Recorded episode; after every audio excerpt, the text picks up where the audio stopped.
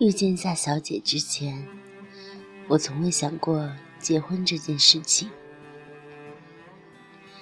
我对夏小姐说：“和你在一起，就是我人生中最后一段爱情了。”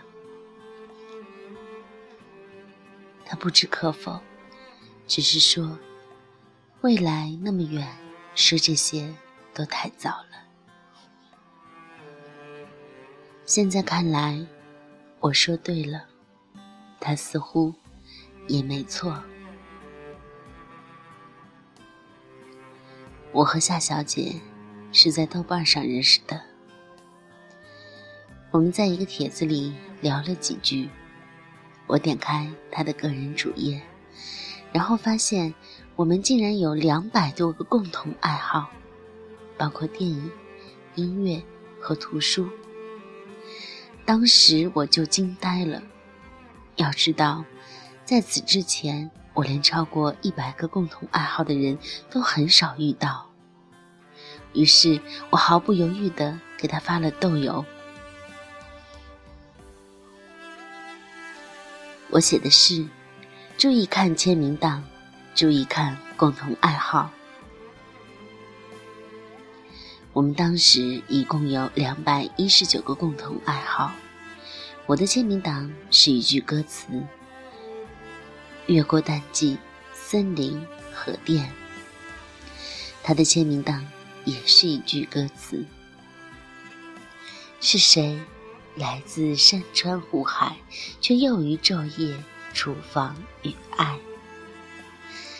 这是同一首歌，来自《皖南青年旅店》。我们顺理成章的就聊上了。微信那时候还没有流行，我要到了他的电话和 QQ，时不时的找他说几句话。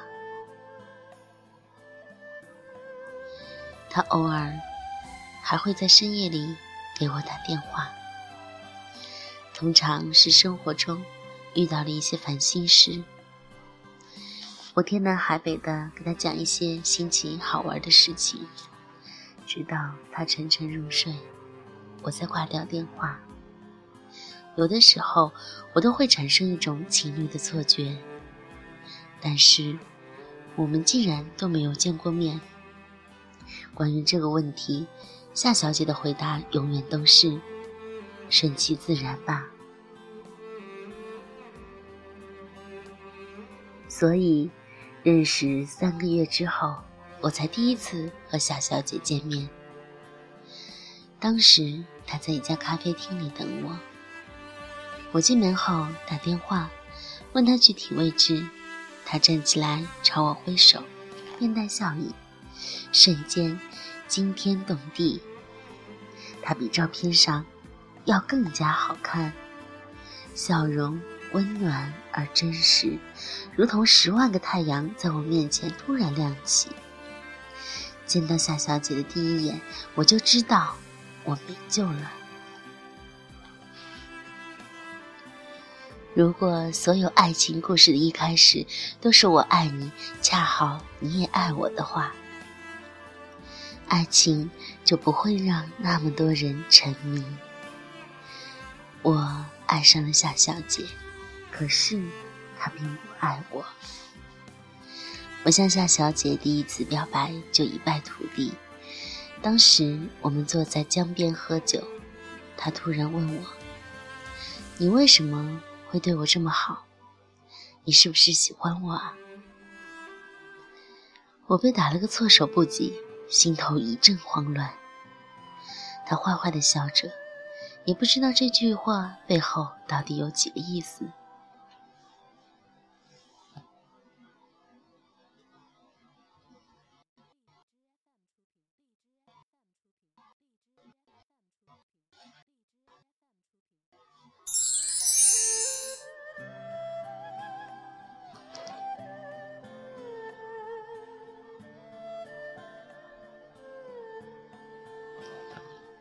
正好酒精强烈刺激着大脑，我索性顺水推舟说：“是啊，我喜欢你。”还没等我把这个命题展开来做进一步的表述，夏小姐就扭过头看着我，认真的对我说：“不管你说的是真的还是假的，你都不要喜欢我。”我那刚刚扑腾出来的小火苗，被一盆水直接浇灭。我说：“我就这么不招你待见啊？”夏小姐说：“跟你没有关系，你很好，会有好姑娘喜欢你的，但不是我，因为我不需要爱情。”我猜想她说的一定不是真心话。怎么会有人不需要爱情呢？我们都需要爱情，就像我们都需要空气和水。所以说，他让我不要喜欢他，一定是有其他原因。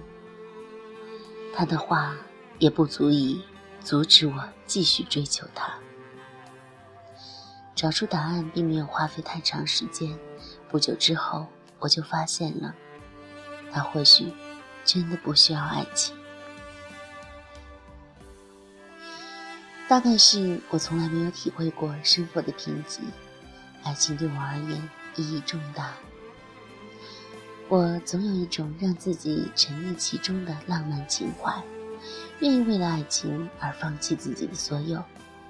后来我想，只是因为我所拥有的这一切来得太轻易。在面对爱情与面包的选择时，很多人都选择了面包，这其实无可厚非。夏小姐的家境并不好，父亲染病卧床多年，还有一个弟弟在上大学，家里债台高筑。尽管她非常努力的在工作，却并不能使这样的状况变得好一点。所以，他试图通过婚姻来扭转自己的命运格局。我虽然不缺面包，但是他需要的是多的吃不完还能送人的面包。我并不在他的选择范围之内。从理论上来讲，我应该默默的退出夏小姐的生活，并祝她幸福。从理论上来讲，夏小姐美丽大方，有才有貌，应该会很容易的找到一个她想要结婚的对象，从此过上她期望的生活。可惜的是，尽管所有的逻辑都是对的，世间万物永远都不会按照如此简单的路径来运行。无论我们把背后的道理分析得如何清晰透彻，我们依然下不好感情这盘棋，依然过不好自己的这一生。夏小姐认识了很多的有钱人，经常坐着他们的豪车和跑车出去吃饭。他们中的大多数人，对能够和夏小姐上床这件事。表示出了极高的热情，却只有少部分人能够流露出认真交往的念头。而这小部分人里，夏小姐还在严格的甄选着，希望找出一个具有灵魂共鸣的人。夏小姐有时候也会坐着我的破捷达出去兜风。我们从城市的夜色里穿过，他总喜欢打开车窗，摊开手掌，迎接着呼啸而来的风。